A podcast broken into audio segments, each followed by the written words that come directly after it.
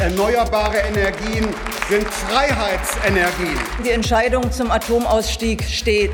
Sie haben Abwehrkämpfe geführt gegen jede einzelne Windkraftanlage. Machen wir uns frei von den fossilen Energien, erst aus Russland, dann insgesamt. So kämpfen wir für die Freiheit. Fossilfrei, der Podcast zum Ampelmonitor Energiewende.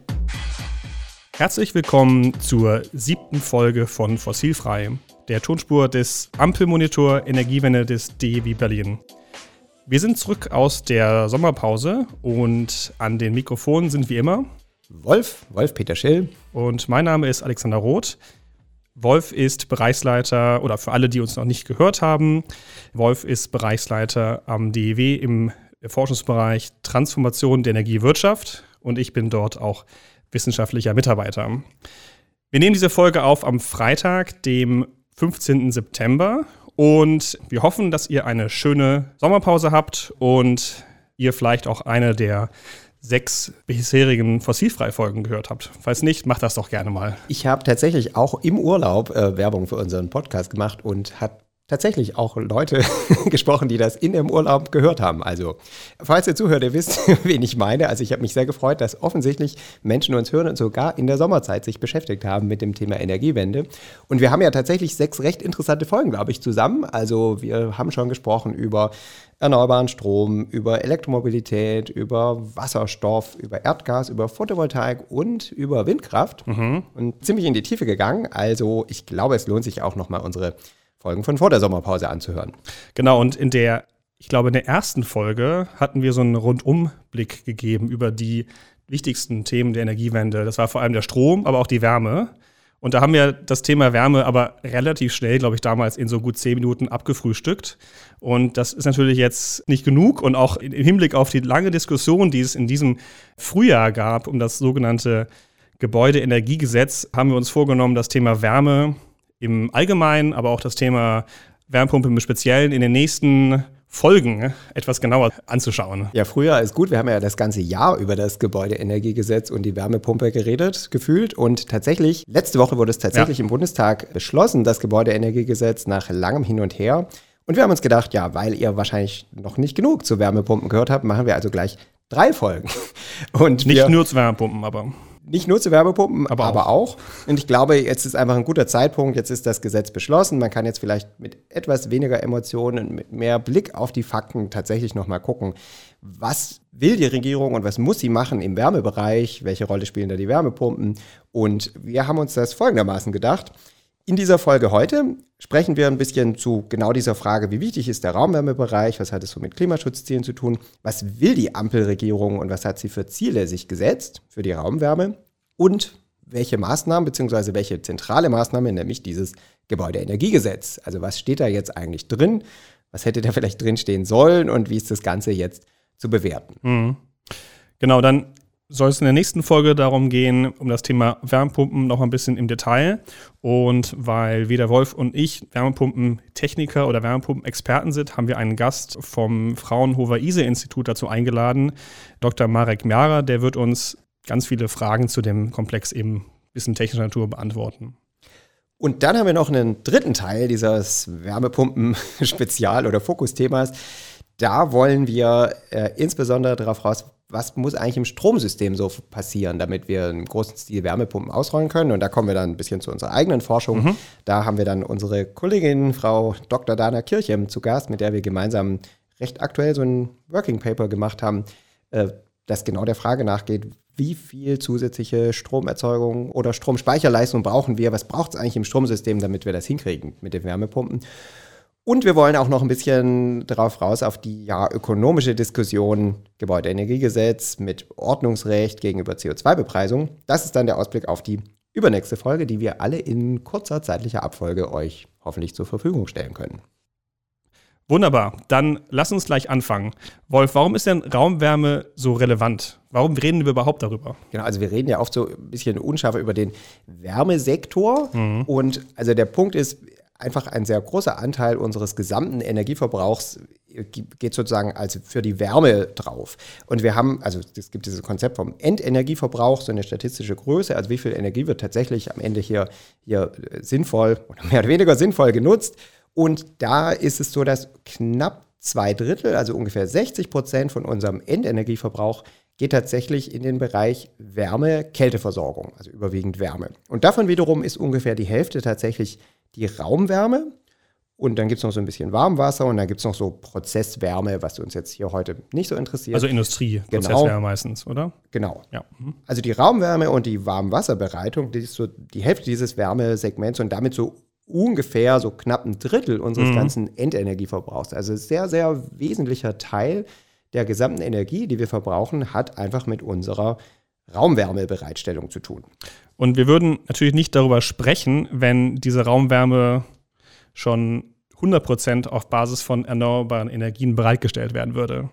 Das, Das ist ganz gut zu gucken, wie heizen wir denn Genau. bisher. Also du hast, es, hast den Punkt ja schon quasi weggegeben. Äh, bisher ist das eben nicht so sehr erneuerbar. Da gibt es eine schöne Statistik vom BDEW, die das auch regelmäßig so aktualisieren. das ist der Bund der, der Bundesverband äh, Deutsche Bundesverband. Energie- und Wasserwirtschaft. Okay. Und da sieht man, also Stand heute ist ungefähr die Hälfte aller Wohnungen hier Mhm. in Deutschland, die wird mit Erdgas beheizt. Und das ist ganz interessant, der Anteil ist deutlich gestiegen. Also seit den 90er Jahren, da gibt es so eine lange Zeitreihe. Damals war das nur so ungefähr ein Drittel. Ähm, heute ist es ungefähr die Hälfte wirklich aller Wohnungen, die mit Erdgas beheizt werden, ist stark gestiegen. Dafür ist der Anteil der Wohnungen, die mit Heizöl beheizt werden, gesunken, ist aber heute immer noch ein Viertel aller Wohnungen. Ja. Also Erdgas und Erdöl, Heizöl, machen so einen wirklich einen großen Teil der Heizungstechnologien eben im Gebäudebestand aus. Also man kann sagen, gut drei Viertel werden auf jeden Fall fossil betrieben. Genau, und da gab es eben den Shift von Erdöl, also Heizöl, zu Erdgas.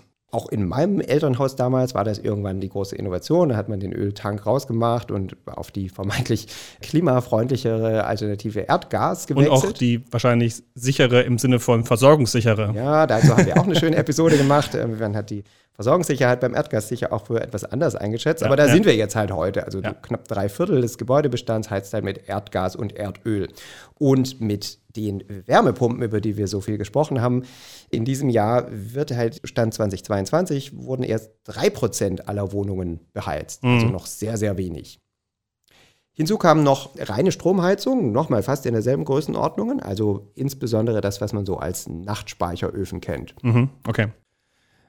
Also, du hast es schon gesagt, ungefähr drei Viertel der Heizungen werden mit äh, Gas oder mit Erdöl betrieben, was impliziert, dass das alles fossil betriebene Heizungen sind und daher auch CO2-Emissionen oder Klimagase emittieren.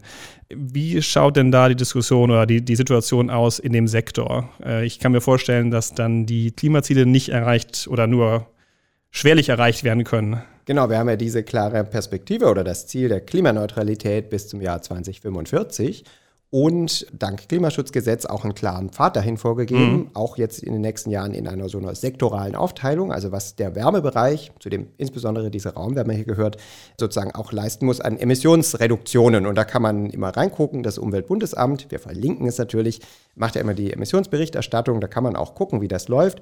Und da sieht man eben, ja, die letzten drei Jahre in Folge, 2020, 2021, 2022, lag jedes Mal äh, der Gebäudebereich, also wo ganz wesentlich diese Raumwärme hier äh, abgebildet ist, lag äh, über den Zielen. Also wir haben die Ziele in allen drei Jahren knapp, aber ja, schon erkennbar verfehlt.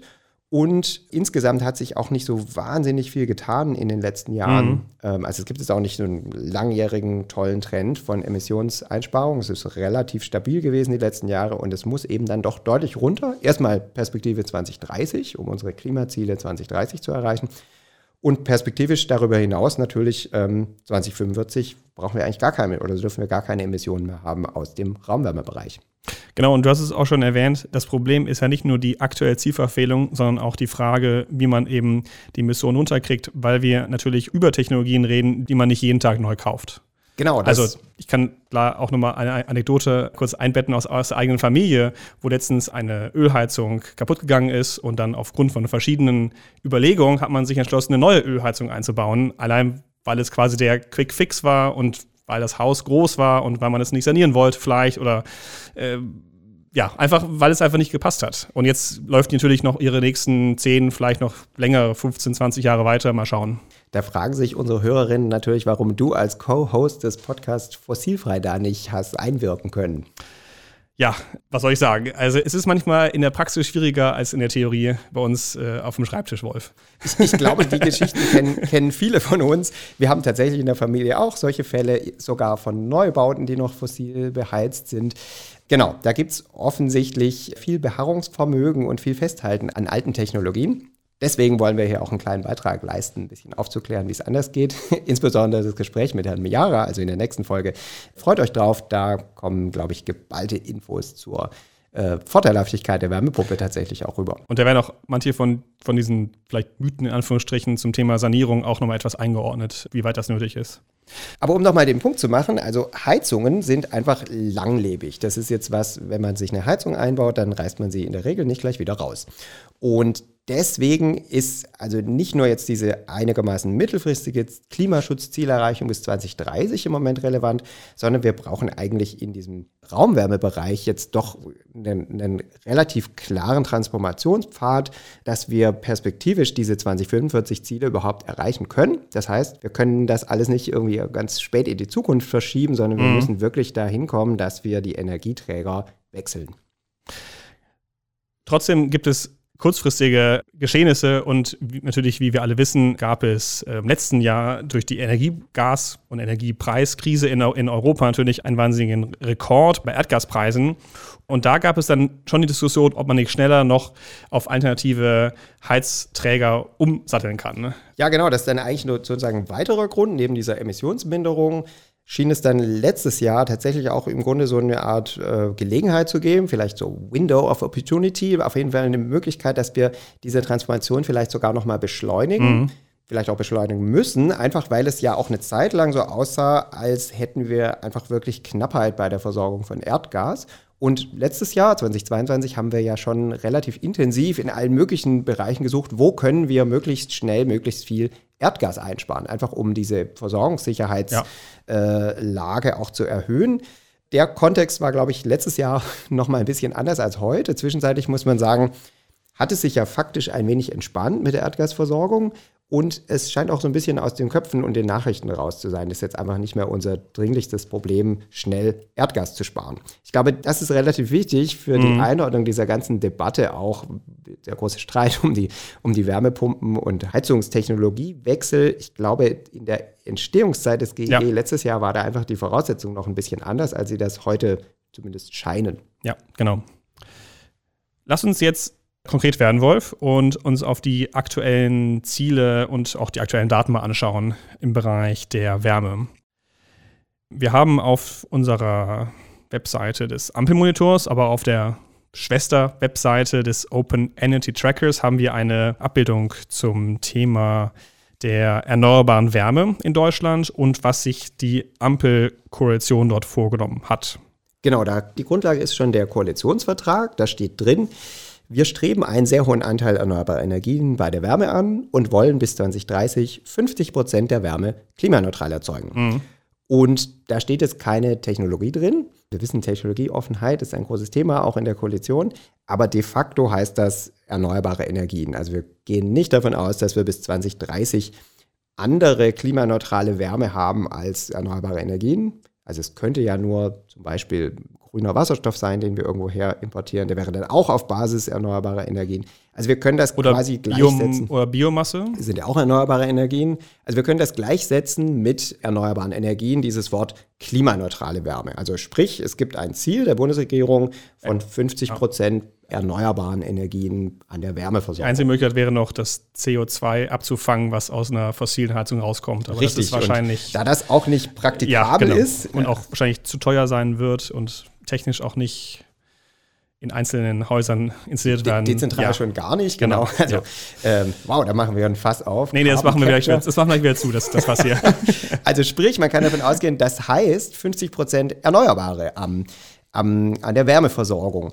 Und da kann man sagen, okay, gut, klingt gut, 50 Prozent haben wir beim Strom ja heute auch schon. Ja. Ähm, wo stehen wir heute? Das ist ja dann doch noch etwas niedriger. Also im Jahr 2022 waren das laut Statistik 17,4 Prozent. Also wenn wir ganz präzise sein wollen, es ist der Anteil am Endenergieverbrauch Wärme und Kälte inklusive Fernwärme, sagen wir mal einfach der Anteil im, im Wärmebereich 17 Prozent Erneuerbare. Das ist aber Wärme insgesamt. Also das, das umschließt Raumwärme, aber auch Prozesswärme? Ja, gute Frage. Das ist also der Endenergieverbrauch Wärme und Kälte insgesamt. Und das gibt es in der Statistik nochmal ein bisschen differenziert. Also bei den Haushalten ist es zuletzt etwas mehr schon gewesen. Also bei den privaten Haushalten sind es 24 Prozent erneuerbaren Anteil schon gewesen, in der Industrie noch deutlich weniger und mhm. Gewerbehandel, Dienstleistungen so ein bisschen dazwischen. Aber der Koalitionsvertrag spezifiziert das ja auch nicht, dass es jetzt nur um die Haushalte und die reine Raumwärme geht. Also insgesamt an der Wärmebereitstellung sind wir einfach noch nicht sehr weit und wollen 50 Prozent in sieben Jahren erreichen. Und selbst 25 Prozent jetzt im Raumwärmebereich sind ja auch jetzt nicht wahnsinnig viel. 24, danke. Wenn wir jetzt von den 17,4 Prozent ausgingen, stand letztes Jahr und wir wollen auf ungefähr 50 Prozent kommen, dann, wenn man das jetzt durch acht Jahre teilt, dann müsste sich der Anteil ungefähr um vier Prozentpunkte jedes Jahr erhöhen.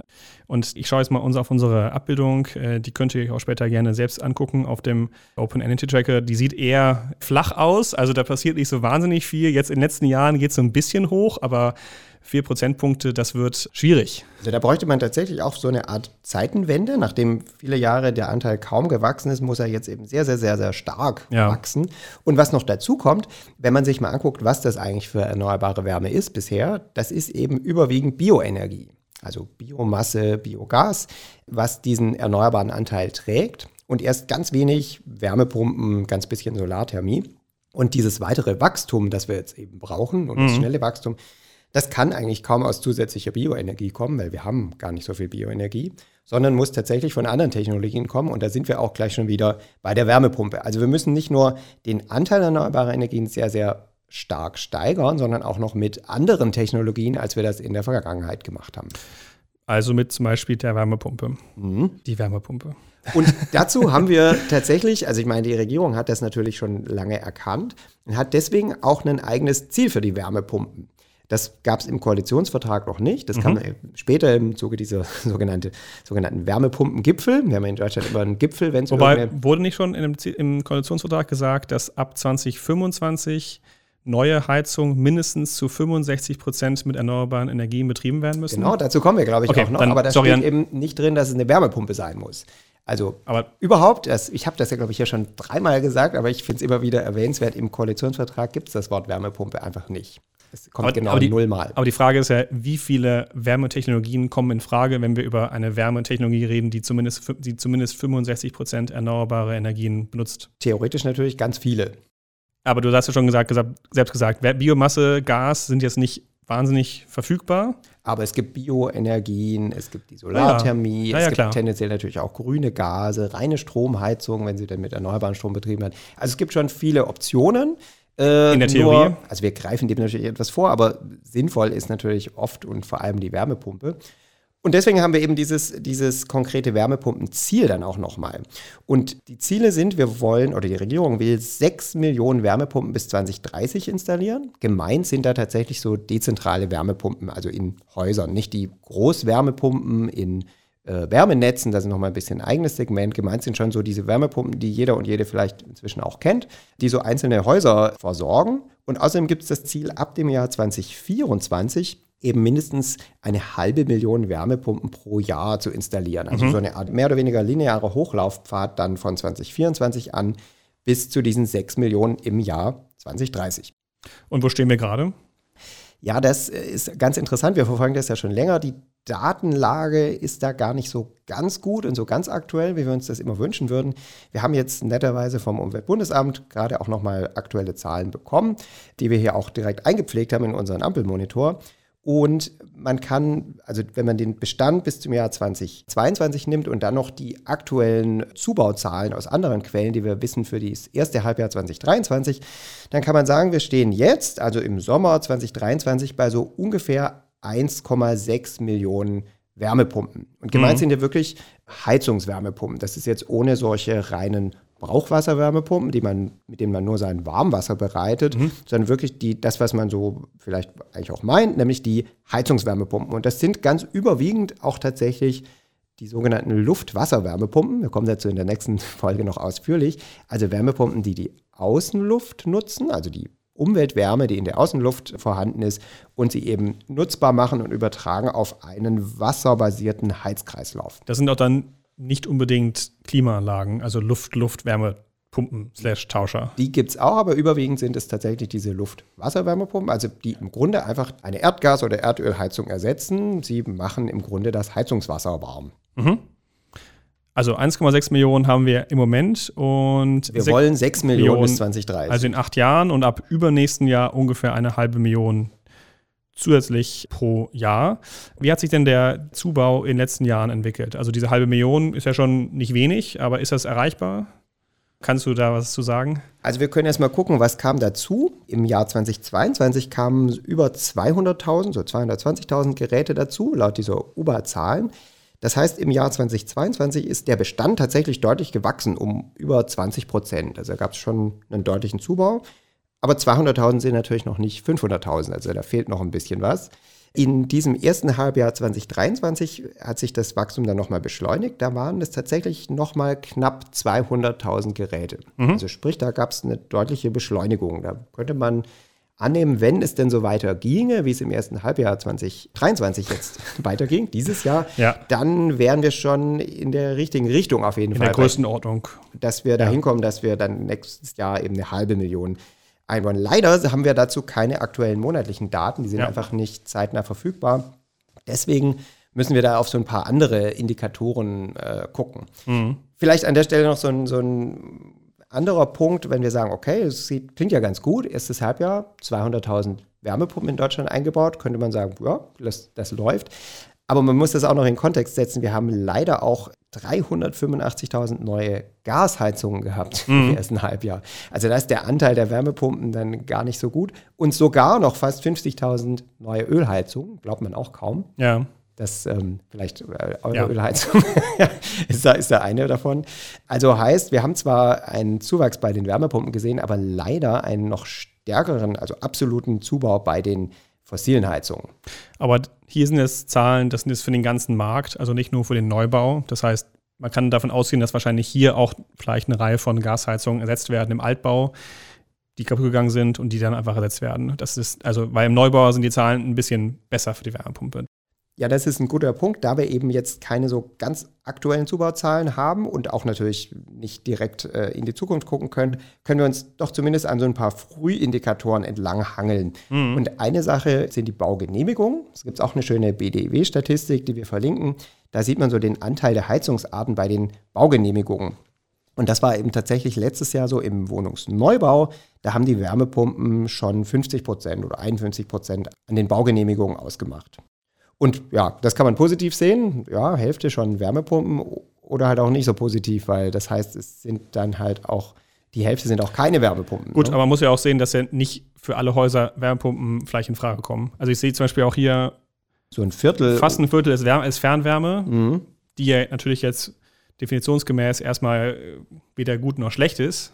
Ähm, die man aber zentral auf erneuerbare Energie genau. eben umrüsten kann was ja auch viele propagieren in der öffentlichen Diskussion, zu sagen, warum fokussiert ihr euch nur auf Wärmepumpen, schaut doch mal die Fernwärme rein, das ist viel einfacher auch für den Endkonsumenten, der muss sich da nicht Gedanken machen um äh, seine eigene Wärmebereitstellung, sondern der kann einfach über das Fernwärmenetz einfach die Energie oder die Wärme äh, beziehen und dann macht halt dann der Versorger zentral die, die Umstellung. Mhm, genau. Also sagen wir mal, die Wärmepumpen und die Fernwärme, die haben schon einen Anteil von drei Vierteln. Das, das ist schon mal ganz gut. Im Neubau. Im ja. Neubau bei den Baugenehmigungen.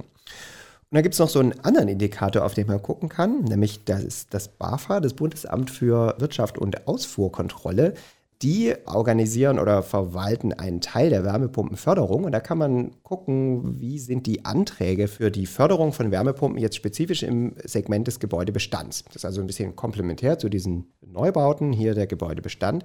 Und da gab es letztes Jahr einen extrem großen Boom, also im Monat August 2022, das aufgrund von Änderungen in der Förderlandschaft. Da gab es also einen Peak von deutlich über 100.000 Anträgen allein in dem Monat August. Das war vorher und nachher viel, viel weniger.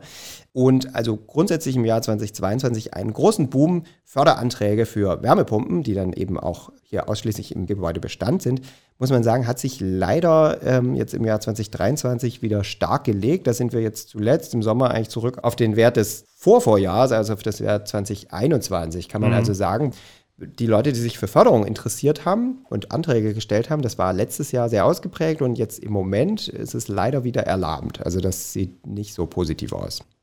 Weil da gab es ja auch eben eine ganze Reihe von Unsicherheit, die ja auch durch Änderung der Förderregime wahrscheinlich verursacht wurde. Also das ohne jetzt da ins Detail zu gehen, das würde wahrscheinlich den Rahmen ein bisschen sprengen. Aber also ich denke, es ist vor allem auch diese Unsicherheit über diese langwierige Beratungen zum Gebäudeenergiegesetz, mhm. die, glaube ich, die ganze Sache ausgebremst haben. Das sagen ja auch die Branchenverbände relativ klar dass es eben erst so ein bisschen Vorzieheffekte gab. Die Leute haben gedacht, okay, jetzt müssen wir schnell was machen. Nicht mhm. zuletzt auch wegen dieser Erdgaspreis- oder Versorgungskrise und jetzt aber doch sehr, sehr viel Unsicherheit, auch wegen dieser langen Debatte.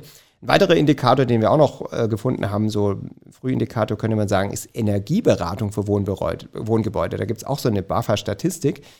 Die ist im letzten Jahr ganz schön angestiegen, also im Jahr 2022 im Zuge dieser ganzen Erdgaspreiskrise haben viel mehr Leute Energieberatungen für Wohngebäude haben wollen. Das ist mittlerweile leider auch wieder zurückgegangen. Mhm. Also wir haben so ein gemischtes Bild. Es tut sich schon was, aber man kann jetzt nicht sagen, dass der Umstieg auf ja. die Wärmepumpe oder die erneuerbaren Energien in der Raumwärme, vor allem im Bestand, im Gebäudebestand, ein Selbstläufer wäre. Ja, auf einen Punkt, den wir nochmal gucken könnten, ist die Zahl 6 Millionen, die du vorher genannt hast als Ziel der Ampelkoalition. Die kommt ja auch so ein bisschen wie vom Himmel gefallen. Warum 6, warum nicht 5, 7? Also das ist ja auch unklar ein bisschen, aber ähm, schaut man sich mal die äh, einstelligen Szenarien zu Klimaneutralität äh, an, die wir auch auf unserer Abbildung äh, zeigen. Da haben wir zum Beispiel die äh, Studien Ariadne und DENA-Studie und auch vom BDI die kommen alle in die ähnliche Größenordnung. Also die sehen auch alle Wärmepumpenzahlen in der Größenordnung 6 Millionen für das Jahr 2030 vor. Das sind manchmal ein bisschen mehr, manchmal ein bisschen weniger, aber der Punkt ist, auch die sagen, für ein klimaneutrales Deutschland brauchen wir halt ungefähr in der Größenordnung Wärmepumpen im Jahr 2030. Also auch dieses Zwischenziel eben, genau. Ja. Also im, im, Zieljahr sind die dann teilweise auch noch so ein bisschen unterschiedlich. Ne? Und da gibt es halt vor allem, glaube ich, die DENA-Studie, also Klimaneutralität-Studie der DENA, die ist so ein bisschen niedriger, aber da gibt es so ein bisschen mehr dieses sogenannte Team Moleküle und nicht so sehr das Team Elektronen. Also heißt, in dieser DENA-Studie wurde etwas weniger auf direkte Elektrifizierung mit Wärmepumpen mhm. gesetzt und etwas mehr auf indirekte Elektrifizierung via grünen Gasen, grüner Wasserstoff oder auch grünes Methan. Ist aber unter diesen ja, großen Klimaneutralitätsstudien eher so ein bisschen der, der Ausreißer nach unten. Also tatsächlich, wie du das sagst, sehen die meisten Studien schon äh, sehr hohe äh, Durchdringung von Wärmepumpen bis 2045 und eben auch diese Größenordnung von 6 Millionen im Jahr 2030 als durchaus plausibles Zwischenziel. Jetzt hat sich ja die Ampelregierung vorgenommen, schon im Koalitionsvertrag, dass neue Heizung ab dem Jahr 2025 zu 65 Prozent mit erneuerbaren Energien ähm, betrieben werden sollen. Das wurde dann zwischenzeitlich mal auf das Jahr 2024 vorgezogen. Ähm, ich glaube, das war im äh, Frühjahr 2022. Da gab es eine Koalitionsvereinbarung, auch im, im Lichte des Ukraine-Kriegs und auch im Lichte der hohen Energiepreise, dass man das vorzieht auf das Jahr 2024. Und dann wurde eben auch die erste Fassung des berühmt-berüchtigten mittlerweile Gebäudeenergiegesetzes geleakt und auch dann, dann breit diskutiert, die auch das dann vorgesehen hat. Und quasi ein halbes Jahr später, die Diskussion ist mal im Schnelldurchlauf vielleicht zusammengefasst. Vielleicht ähm, machen wir das einfach nochmal. Ja. Ich glaube, es ist auch ganz interessant. Also Ausgangspunkt Koalitionsvertrag, wie du es gesagt hast, da steht halt explizit drin. Zum 1. Januar 2025 soll jede neu eingebaute Heizung auf der Basis von 65 Prozent erneuerbarer Energien betrieben werden. Das stand da drin. Und dann kam die russische Invasion in der Ukraine und diese explodierten Erdgaspreise, die da um den ja. teilweise in der Spitze um das Zehnfache höher lagen als vor dieser Preis- und Versorgungskrise. Und im Kontext dessen hat dann die Koalition sich auch geeinigt, dass man das nach vorne zieht, dass man das als ja, Chance und Gelegenheit gleichzeitig sieht, eben auch noch zu dieser Erdgaskrise eine Lösung beizusteuern und hat das auf das Jahr 2024 vorgezogen in diesem ganzen GEG e oder Gebäudeenergiegesetz Entstehungsprozess. Und vielleicht gucken wir als erstes mal drauf, was steht denn jetzt eigentlich drin so in diesem Gesetz, das ja auch Heizungsgesetz genannt wird, aber eben Gebäudeenergiegesetz technisch heißt.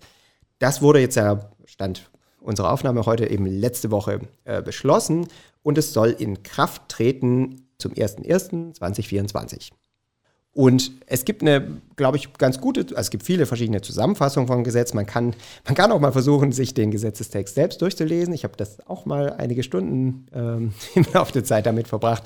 Schönerer Einstieg ist wahrscheinlich, man nimmt vom BMWK, also vom Wirtschafts- und Klimaschutzministerium, mal deren Zusammenfassung. Das verlinken wir auch. Da gibt es auch einen ganz netten, ja, kleinen interaktiven Heizungswegweise, wo man so ein bisschen gucken kann, was bedeuten denn jetzt die neuen Regelungen mhm. für meinen speziellen Fall. Kann man mal durchklicken. Also der wesentliche Punkt ist genau das, was eben schon im Koalitionsvertrag stand. 65 Prozent erneuerbare Energien in neuen Heizungen im Grundsatz. Und zwar ab dem nächsten Jahr, also ab 01.01.2024. Also prinzipiell scheint es auf den ersten Blick genau das passiert zu sein, äh, was man sich auch vorgenommen hat letztes Jahr. Ja, eigentlich sogar sozusagen, genau, früher also, als genau, im Koalitionsvertrag. Genau, genau. Aber, und jetzt kommt das große Aber. Es gibt einige Ausnahmen. Genau, und ähm, das habt ihr sicher auch mitbekommen. Man hat viel über das Gesetz gestritten und hat es am Schluss an vielen Stellen auch gegenüber dem früheren sogenannten Referentenentwurf eben deutlich abgeschwächt. Und die erste große Ausnahme ist, dass dieses Gebot, dass neue Heizungen ab dem nächsten Jahr mit 65 Prozent erneuerbaren Energien betrieben werden müssen, das gilt zunächst mal nur für Neubauten mhm. und auch nur für Neubauten in Neubaugebieten. Dieses Segment ist deutlich kleiner als dieses Ziel von diesen 500.000, halbe Million Wärmepumpen, mhm. die wir pro Jahr eben zubauen müssen, sondern das ist erstmal wirklich nur Neubauten in Neubaugebieten. So. Und dann kann man sich fragen, okay, was ist denn mit allen anderen Neubauten, also in Nicht-Neubaugebieten und vor allem mit dem, mit dem Bestand? Mhm. Und da gibt es jetzt eben eine sozusagen gestufte Übergangsregelung, die zusammenhängt mit der Verzahnung mit der sogenannten kommunalen Wärmeplanung. Genau, die kommunale Wärmeplanung. Gutes Stichwort, Wolf. Worum geht es da? Da geht es darum, dass Menschen eine Information darüber bekommen, ob in dem Gebiet, in dem sie leben, perspektivisch damit zu rechnen ist, dass sie eine Wärmeversorgung über ein Wärmenetz bekommen, also das, was wir so typischerweise Fernwärme nennen, oder ob das Gasnetz umgerüstet wird auf klimaneutrale Gase, also zum Beispiel eben den grünen Wasserstoff. Wenn das sozusagen verbindlich mhm. geplant ist, dann ergeben sich daraus jetzt Konsequenzen für das Gebäudeenergiegesetz. Das scheint mir im Grundsatz auch ziemlich sinnvoll, denn also man könnte so einen Fall konstruieren, ich baue mir jetzt eine Wärmepumpe hier ein und in zwei Jahren bekomme ich einen Fernwärmeanschluss gelegt und hätte vielleicht noch günstiger die Fernwärme nutzen können, die dann selbst auch zum Beispiel mit Großwärmepumpen eben auch grüne Heizwärme oder emissionsfreie Heizwärme bereitstellen würde. Genau, also die Pflicht zur Einbau einer Heizung mit 65 Prozent erneuerbaren Energien ist nur dann relevant, wenn eine Wärmeplanung vorliegt genau. in, in der Gemeinde. Und das muss spätestens sein am 30. Juni 2026 in Gemeinden mit mehr als 100.000 Einwohnern und am 30. Juni 2028 in allen kleineren Gemeinden. Also man will versuchen, den Menschen quasi alle Karten auf den Tisch zu legen und sagen, jetzt in dem Fall wisst ihr es, also kriegt ihr Fernwärme oder nicht oder andere werden die Netze umgerüstet und dann entscheidet euch bitte dementsprechend. Es klingt ja grundsätzlich, oder ich glaube, der Gedanke ist grundsätzlich sehr sinnvoll, dass man so eine Entscheidung über so ein sehr langlebiges Ding wie eine Heizungsanlage eben auf einer informierten Basis trifft und nicht nachher bereut, etwas gemacht mhm. zu haben, obwohl man zum Beispiel eben an die Fernwärme angeschlossen worden wäre.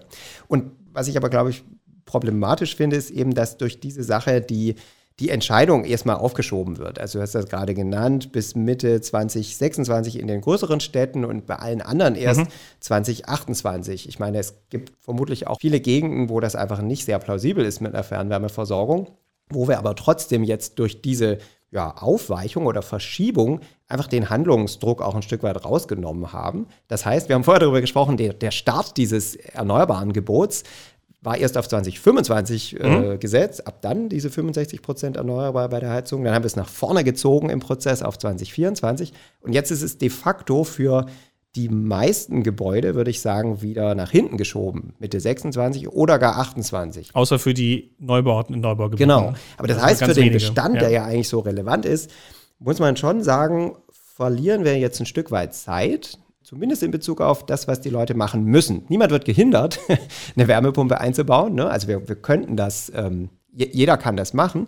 Aber die wenigsten müssen das jetzt im Moment. Und ich mhm. denke, das ist halt auch was, was wir in diesen gerade angesprochenen ja. Frühindikatoren ein Stück weit jetzt halt auch sehen. Es gibt auch eine große Verunsicherung und ich weiß nicht, ob jemand das schon quantifizieren kann, aber die, die Gefahr besteht schon, dass wir jetzt in den nächsten Jahren deutlich weniger Umstieg auf Wärmepumpen sehen, Ja. als wir das sehen sollten aus. Aber bevor wir zur Bewertung kommen, vielleicht noch ein paar äh, Fakten zum Gesetz selbst. Es gibt noch eine ganze Reihe von kuriosen, vielleicht nicht, aber zumindest interessanten Ausnahmen zum Thema zum Beispiel Ölheizung, zum Thema Technologieoffenheit, zum Thema Havarie. Kannst du da noch was zu sagen? Genau, also da gibt es ja auch, äh, auch noch an anderen Stellen, wir verlinken vielleicht noch so ein paar, ich würde sagen, befreundete Podcasts, die da auch teilweise noch mehr ins Detail gehen. Ja. Aber wir können vielleicht so ein paar wichtige Punkte noch sagen. Also bevor also das greift, bevor diese Wärmeplanung da ist und dann auch tatsächlich dieses 65% erneuerbaren Energiengebot gilt, können also bis auf weiteres auch ab 2024 noch Öl- und Gasheizungen eingebaut werden. Und für die gilt dann aber, dass die ab dem Jahr 2029 mindestens mit 15 Prozent erneuerbaren betrieben werden, ab 2035 mit 30 Prozent und dann steigt das weiter auf mindestens 60 Prozent ab dem Jahr 2040. Was jetzt ehrlich gesagt nicht so super ambitioniert ist, weil bis 2040 müssen wir eigentlich schon das meiste geschafft haben an Emissionsminderung, so in der Wirtschaft insgesamt und das gerade dann im Wärmebereich dann noch so relativ viel nicht erneuerbar zulässig ist, ja, kann man darüber streiten. Du hast ja richtigerweise gesagt, lass uns Bewertung und Fakten trennen. Ich versuche bei den Fakten zu bleiben.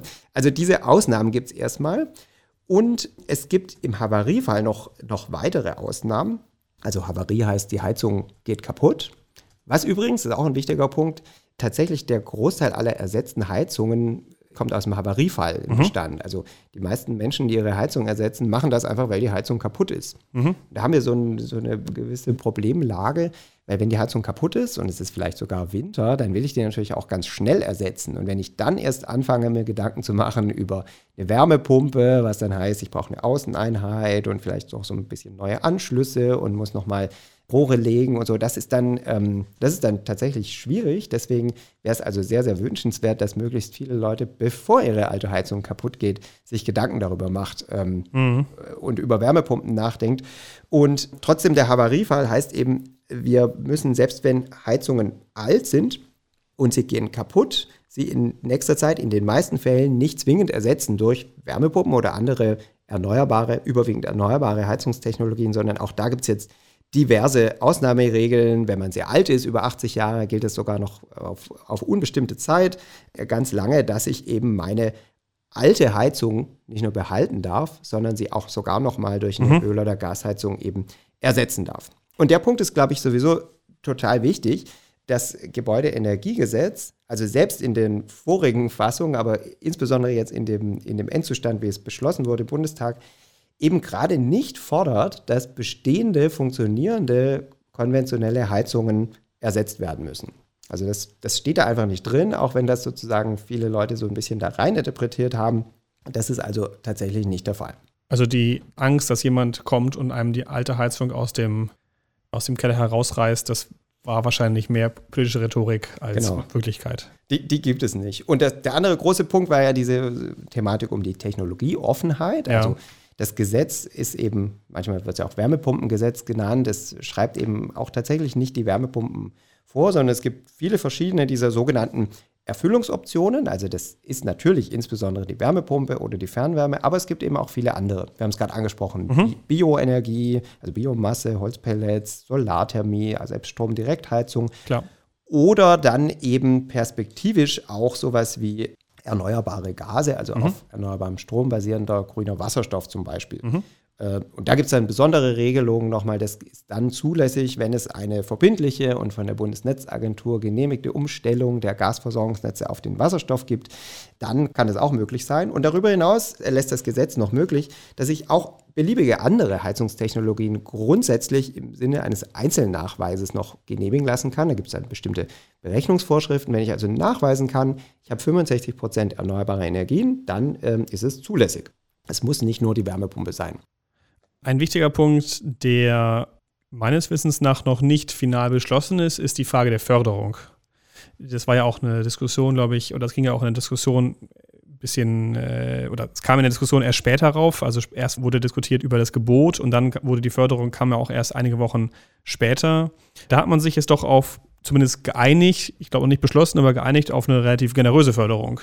Genau, da gibt es ähm, Stand jetzt, wo wir den Podcast aufnehmen, gibt es eben Eckpunkte, aber das ist nicht Teil des Gebäudeenergiegesetzes selbst, sondern es sind dann ergänzende Vorschriften äh, oder Verordnungen, in denen, das, ähm, in denen das organisiert wird. Und da haben wir jetzt die Grundförderung von 30 Prozent. Mhm. Also 30 Prozent der Anschaffungskosten werden eben gefördert. Und es gibt einen sogenannten Geschwindigkeitsbonus. Also wenn ich das schnell mache, eine alte bestehende Heizung auszutauschen, bis zum Jahr 2028 kann ich nochmal 20 Prozent zusätzlich bekommen. Und es gibt dann noch einen Bonus für geringe zu versteuernde Einkommen unter, in dem Fall sind es 40.000 Euro. Dann kann ich nochmal mehr Bonus bekommen. Nochmal 30 Prozent, maximal aber 70 Prozent. Interessant, da habe ich auch was zu gelesen, dass durchaus manche ÖkonomInnen auch das kritisch sehen, diesen Bonus, gerade in Kopplung zum Thema Einkommen, weil es auch Effekte haben könnte, dass Leute vielleicht ihr Einkommen, wenn sie das vielleicht voraussehend auch dementsprechend anpassen könnten oder auch manipulieren könnten und auch teilweise sogar freiwillig vielleicht den Arbeitsmarkt sich entziehen, um halt diesen Bonus abzugreifen. Nur mal als Seitenhinweis, fand ich ganz interessant. Weiß ich gar nicht, wie das technisch organisiert ist mit Durchschnittseinkommen der letzten Jahre oder so. Ja, das wissen wir auch nicht. Aber wenn das so käme quasi, dann ist es natürlich möglich, dass man da ein bisschen nicht also, manipuliert, aber dass man zumindest einfach das System versucht, ein bisschen zu bespielen. So, ne? Also, wenn wer dazu mehr weiß, schreibt uns gerne, vielleicht können wir das auch nochmal aufgreifen. Ja. Jedenfalls soll es Hilfe geben für relativ geringe Einkommen. Mhm. Sprich, also ganz genau festgelegt sind die Modalitäten noch nicht. Es wird vermutlich auch weiterhin, wie auch bisher schon, es gab ja schon Förderung, es ist mhm. jetzt nichts Neues ne, für, für Wärmepumpen, auch im Kontext von der energetischen Sanierung etc. Es wird auch in Zukunft wohl dann weiter äh, durch die BAFA und die KfW eben organisiert. Die genauen Regeln liegen noch nicht fest, aber das sind so ungefähr die äh, ja, Eck, Eckpunkte. Und da kann man schon erwarten, dass sich die Wärmepumpen in den allermeisten Fällen mit dieser Förderung auch hinreichend schnell lohnt oder amortisiert. Genau, auch zu dem Thema auch noch, werden wir auch noch in der nächsten Folge äh, mit unserem, unserem Gast äh, noch ein bisschen besprechen. Wir haben ja jetzt relativ viel deutsche Nabelschau mal wieder betrieben und gerade in der Diskussion um die Wärmepumpe finde ich das auch wieder einen wirklich einen, einen spannenden Aspekt. Es, es, kommt ja manchmal so vor, als ob die Wärmepumpe wie so eine, wie so das Feuer in, neu entdeckt wurde. Aber schaut man mal andere Länder, dann sieht man natürlich, dass diese Technologie schon sehr lange dort und auch in sehr, sehr großen Stückzahlen verbaut wurde. Kurioserweise ja gerade in Ländern, die eigentlich kälter sind als wir hier. Genau, also die Diskussion geht in zwei Richtungen. Erstens gibt es Länder, die schon deutlich mehr Wärmepumpen im Bestand haben als Deutschland. Also es gibt ja eine Studie aus äh, Nature Energy und dort äh, sieht man, dass in Norwegen ungefähr von 60 Haushalten oder in 60 von 100 Haushalten Wärmepumpen verbaut sind. Das liegt in Deutschland bei ungefähr vier bis fünf in der Größenordnung. Also wir sind da wirklich Faktor 10, liegt Norwegen über uns, aber auch Länder wie Estland, Finnland, Schweden, Dänemark, also alle oder viele Länder nördlich von uns haben deutlich mehr Wärmepumpen und das ist deswegen interessant, weil es quasi zwei Punkte aufgreift. Erstens, man kann viele Wärmepumpen verbauen, es gibt sie schon und sie funktionieren scheinbar auch in kalten Ländern. Genau, und bei uns hat man sozusagen diese, ja, manchmal hat man den Eindruck, ist das schon so ein bisschen Kulturkampf, diese Frage um die Wärmepumpe, können wir uns damit sicher versorgen? Brauchen wir da viel zu viel Strom? Funktioniert das alles überhaupt? Alles Fragen, auf die wir in der nächsten Folge nochmal sehr im Detail eingehen die sind ganz offensichtlich in anderen Ländern schon sehr positiv beantwortet worden. Und wie in so vielem sind uns die skandinavischen Länder auch da, würde ich sagen, ein Stück weit voraus. Ja, aber, aber selbst, selbst in Ländern wie Italien und Frankreich, die haben jetzt nicht wahnsinnig hohe Anteile, aber das sind immer noch fast doppelt so viele pro Haushalt wie in Deutschland. Also Österreich ja. auch, Kanada, Schweiz, also alles Länder, die jetzt nicht irgendwie zehnmal mehr Wärmepumpen pro Kopf haben, aber immer noch doppelt so viele. Und in, in, dem Hinblick sind alles Länder, die auch sehr ähnlich sind von der Geografie und auch von den teilweise sogar auch wärmer als Deutschland, die, also wo man sich fragt, äh, warum muss man über, Diskus, über diese Technologie so viel, so viel und angestrengt diskutieren? Ne? Ich denke, bei uns ist es ein Stück weit halt auch davon geprägt, dass wir diese jetzt relativ lange Tradition der der Erdgasheizung haben. Also mhm. wir haben es ja vorher gesagt, von den, vom Erdöl kam man zunehmend zum Erdgas und es galt einfach so ein bisschen als Common Sense, dass Erdgas ein vergleichsweise sauberer Energieträger ist, auch potenziell Brückenenergieträger hin zu dann erneuerbaren Energien und wir hatten einfach Erdgas, glaube ich, so als Narrativ, als die für die Zeit gerade einigermaßen sinnvolle und saubere Heiztechnologie in ganz, ganz vielen Köpfen drin. Ja. Und das, ich meine, aus Klimaschutzsicht haben viele das schon länger kritisiert, aber auch aus Kostensicht ähm, war das sicher auch davon getrieben, dass wir in Deutschland halt relativ günstiges Erdgas hatten, was sich jetzt im Nachhinein herausgestellt hat, es war gar nicht so günstig, denn wir haben da einige, Ökonomen würden sagen, externe Kosten nicht äh, berücksichtigt. Also unser Erdgas, unsere Vision der günstigen Raumwärme, günstig und sauber mit Erdgas, die ist jetzt doch ganz schön zerbröselt. Und jetzt hängen wir diesen anderen Ländern hier hinterher. Ja, genau. Jetzt haben wir den Salat, kann man sagen. Und jetzt hat sich die Regierung eben oder wollte sich die, gerade das Ministerium um Habeck mit einem sehr, sehr ambitionierten Gesetz dem vielleicht entgegenwirken und mehr Wärmepumpen installieren lassen. Das ist jetzt, wie du schon vorher anklingen hast lassen, vielleicht nicht ganz so scharf geworden, das Gesetz. Wie würdest du oder wie würden wir jetzt das insgesamt bewerten? Also ich würde sagen, grundsätzlich ist es natürlich gut, dass wir jetzt endlich mal ein Gebäudeenergiegesetz haben und auch, dass die Diskussionen vorbei sind. Trotzdem, wenn man so auf die einzelnen Punkte nochmal guckt, äh, muss man schon sagen, dass mit dem Startdatum, laut Koalitionsvertrag wollten wir 2025 anfangen mit diesem sozusagen Vorschrift, es muss 65 Prozent erneuerbar sein. Wir haben es vorgezogen und jetzt haben wir es de facto nach hinten geschoben durch diese Verzahnung mit mhm. der kommunalen Wärmeplanung. Also sprich, das Ganze greift jetzt deutlich später. Und die Gefahr ist, dass wir einfach in den nächsten Jahren noch deutlich mehr fossile Heizungen in Deutschland einbauen, als wir uns das eigentlich so aus Transformationssicht wünschen würden. Also das Risiko ist eigentlich, dass sich Leute in den nächsten fünf bis zehn Jahren eine Gasheizung einbauen, die sie aber dann in 15 Jahren oder 20 Jahren wieder entfernen müssen. Oder zumindest mit der muss man dann irgendwie umgehen. Ich sag's mal so, ganz grob, weil die zumindest mit, äh, mit Erdgas nicht betrieben werden kann im Jahr 2045 spätestens. Also ein bisschen sehe ich das als die Kehrseite dieser Technologieoffenheit oder Technologieneutralität, dass man die Leute auch nicht davor schützt, möglicherweise auch einzelwirtschaftlich nicht so sinnvolle Entscheidungen mhm. zu treffen. Aber so, so ist es jetzt. Also man kann festhalten, im Moment muss kaum jemand wirklich eine Wärmepumpe einbauen. Viele könnten und sollten vielleicht auch, aber kaum jemand muss. Oder wie das im Bundestag Lukas Köhler ausgedrückt hat. Das Gesetz hat seinen ursprünglichen Schrecken verloren. Und das ist es, was wir umgesetzt haben. Wir haben dafür gesorgt, dass Holz, das Gas, sogar das Öl, liebe Union, wieder genutzt werden kann. Und dass das in Zukunft klimaneutral geschehen kann und geschehen muss. Also das kann man positiv sehen oder negativ, aber Fakt ist, diesen eigentlich aus Klimaschutz und auch Energiesystemsicht sinnvollen, schnellen Umstieg auf die Wärmepumpen, den fordert jetzt sozusagen das neue Gesetz einfach nicht, nicht zwingend. Und wobei auch relativ unklar ist, wie man Gas, aber auch vor allem Öl in Zukunft klimaneutral in Heizung einsetzen will. Also geht technisch alles, aber auch also ja, gibt es erhebliche Zweifel, ob das in, auch in, in, akzeptablen Kosten möglich ist, um es mal, mal, einzuwerfen. Genau, also das ganze Thema grüner Wasserstoff, wir haben dazu ja schon eine Episode gemacht zu Wasserstoff und werden auch mhm. dieses Jahr noch mehr über Wasserstoff sprechen. Also was man da grundsätzlich, glaube ich, jetzt schon relativ sicher sagen kann, ist, wir werden nicht beliebig große Mengen grünen Wasserstoff günstig hier in Deutschland bereitstellen können in absehbarer Zukunft.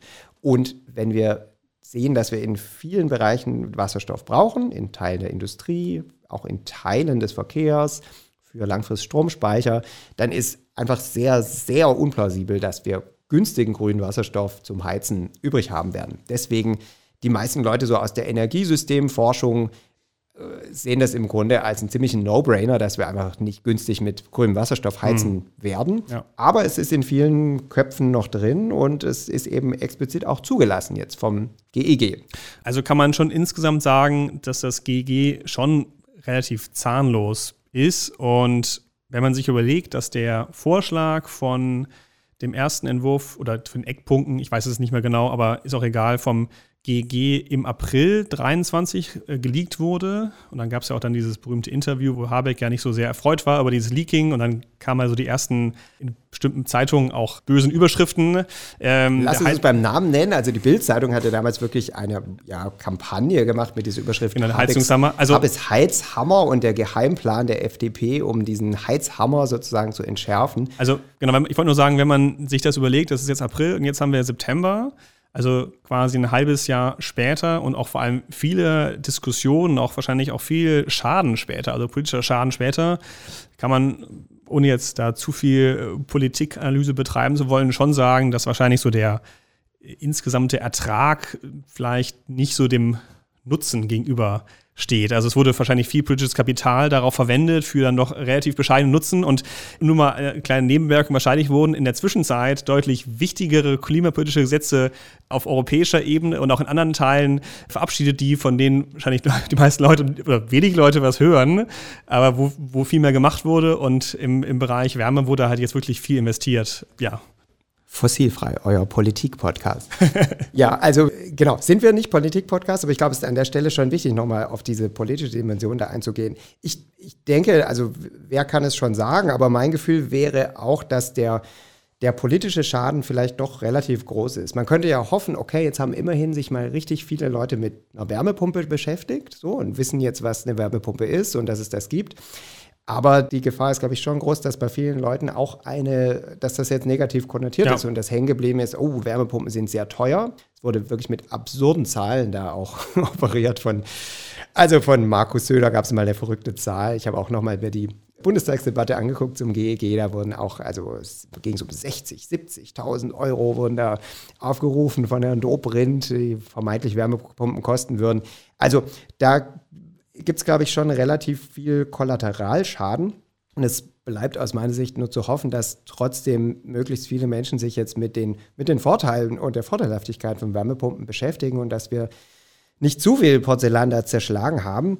Ich finde es schon verrückt, wenn man sieht, wie die Berichterstattung war. Das war teilweise absurd. Also es schmerzt zwar, aber ich habe auch noch mal bei der Bildzeitung geguckt, wie rund um den Heizhammer, da gab es auch noch so eine Aussage von Frank Schäffler, der Heizhammer ist eine Atombombe für unser Land. Also es verlässt dann schon so ein bisschen den Boden der rationalen Argumentation. Und es war auch die Rede von der Verschrottungsorgie, was dann eben so suggeriert hat, man wolle einfach bestehende und noch gute Heizungen verschrotten, was nie geplant war. Also selbst in der noch nicht so entschärften ähm, Form des Gebäudeenergiegesetzes. Deswegen bleibt jetzt, wie du das gerade gesagt hast, wir haben ganz viel darüber gesprochen, haben relativ viel schlechte Kommunikation gehabt und haben am Ende immerhin ein Gesetz, aber ein Gesetz, das noch nicht unmittelbar wirkt, sondern das noch relativ viel Spielraum lässt. Also die wenigsten Menschen müssen einfach jetzt zeitnah tätig werden, sondern können erstmal noch abwarten. Und das ist sicher für die Transformation insgesamt eben nicht sehr positiv. Mhm. Trotzdem kann man sagen, oder man kann darauf hoffen, dass Wärmepumpen sich in den nächsten Jahren weiterhin durchsetzen werden, weil wahrscheinlich sich der Markt einfach auch wandelt. Also trotz allem ist ja auch jetzt wieder Deutschland nicht eine Insel, sondern wir leben ja in einer Transformation von vielen Ländern und wenn man sich die Nachrichten letzten Monate und ja, Monate anschaut, dann sieht man ja auch, dass es sich im Wärmepumpenmarkt ja weltweit viel bewegt. Also man kann auch darauf hoffen, dass der Markt vielleicht einiges regelt. In der nächsten Folge mit, mit unserem Gast werden wir auch darauf eingehen. Und Wobei ich sagen würde, wenn ich da kurz reingrätschen kann, also die Entwicklung gab es und gibt es ja schon und wir hatten ja auch schon Förderung. Trotzdem haben wir das ja bisher einfach auch nicht gesehen. Ne? Also diese Hoffnung, okay, der Markt übernimmt das von selbst, die Leute erkennen alle, dass Wärmepumpen einfach eine gute Sache sind. Das haben wir einfach bisher nicht gesehen. Na gut, aber wir sehen es ja schon im Neubau. Ja, im Neubau, okay. Ähm, gut, da gibt es natürlich auch Energieeffizienzvorschriften im Neubau, ne? also noch ein bisschen anders als im Bestand. Aber wir haben einfach bis aktuell im Bestand diese große Welle noch nicht gesehen. Deswegen glaube ich, wäre das schon sehr, sehr, sehr optimistisch, darauf zu vertrauen, dass es einfach von selbst kommt. Nein, ich will nicht sagen, dass jetzt in den nächsten fünf Jahren jetzt die Hälfte der Gebäude im Bestand plötzlich ihre Heizung austauschen. Aber das ist ja genauso wie bei den E-Autos auch. Wenn insgesamt natürlich die Hersteller mehr Wärmepumpen auf den Markt geben, nicht nur wegen Deutschland, sondern auch wegen Frankreich, Italien, den USA, China, dann gehen die Preise runter und dann wird man auch sich irgendwann mal diesem Trend wahrscheinlich auch in Deutschland nicht verschließen, weil wenn diese Anlagen noch günstiger werden, dann ist natürlich der Break-Even, also der Punkt, an dem sich die Anlagen amortisieren, bei gegebenen Preisen noch schneller erreicht. Und ich denke, man kann darauf hoffen, dass es, dass es da auch eine Entwicklung gibt, die ohne die Politik auch sich einstellt. Wenn man das so betrachtet, kann man halt auch rückblickend sich fragen, war es jetzt sozusagen äh, strategisch auch sinnvoll, auf das Ordnungsrecht wirklich zu setzen, im Sinne von Gebot, gewisse Heizungen einzubauen und also jetzt sehr abgeschwächt ein Verbot von anderen Heizungen? Oder nach all diesem Flurschaden wäre es vielleicht besser gewesen, man hätte tatsächlich nur auf Information und Förderung gesetzt? Ja, wer kann das beantworten? Wir hoffen auf jeden Fall mal, dass jetzt ein bisschen Ruhe in die Debatte reinkommt und dass tatsächlich die, die Wärmepumpe an sich als doch eine ziemlich unstrittige Schlüsseltechnologie jetzt zumindest auch kommunikativ nicht zu Mhm. sehr gelitten hat, sondern eher hoffentlich am Schluss doch profitiert hat von dieser großen Debatte. Ich glaube, damit können wir den Deckel aufs Fest machen, oder? Ja, machen wir ihn drauf. Vielleicht mit dem kleinen Ausblick zur, Genau. zur Wärmepumpe und deren ja, Entmythifizierung. Da gibt es dann eben gleich im Anschluss unsere nächste Folge mit Dr. Marek Miara vom Fraunhofer ISE. Und in der Folge darauf, also in der übernächsten Folge, werden wir, wie schon am Anfang kurz angesprochen, auch nochmal auf die Stromsektoreffekte eingehen, was ja so ein bisschen hier unser Brot- und Buttergeschäft ist hier in unserer täglichen Arbeit.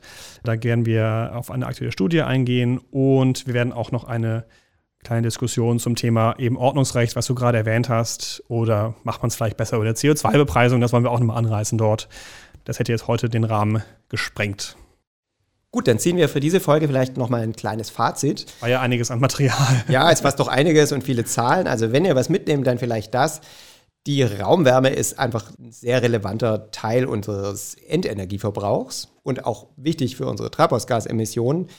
Unsere Heizungs- oder Raumwärmebereitstellung ist überwiegend noch Erdgas und zu Teilen auch noch Erdöl.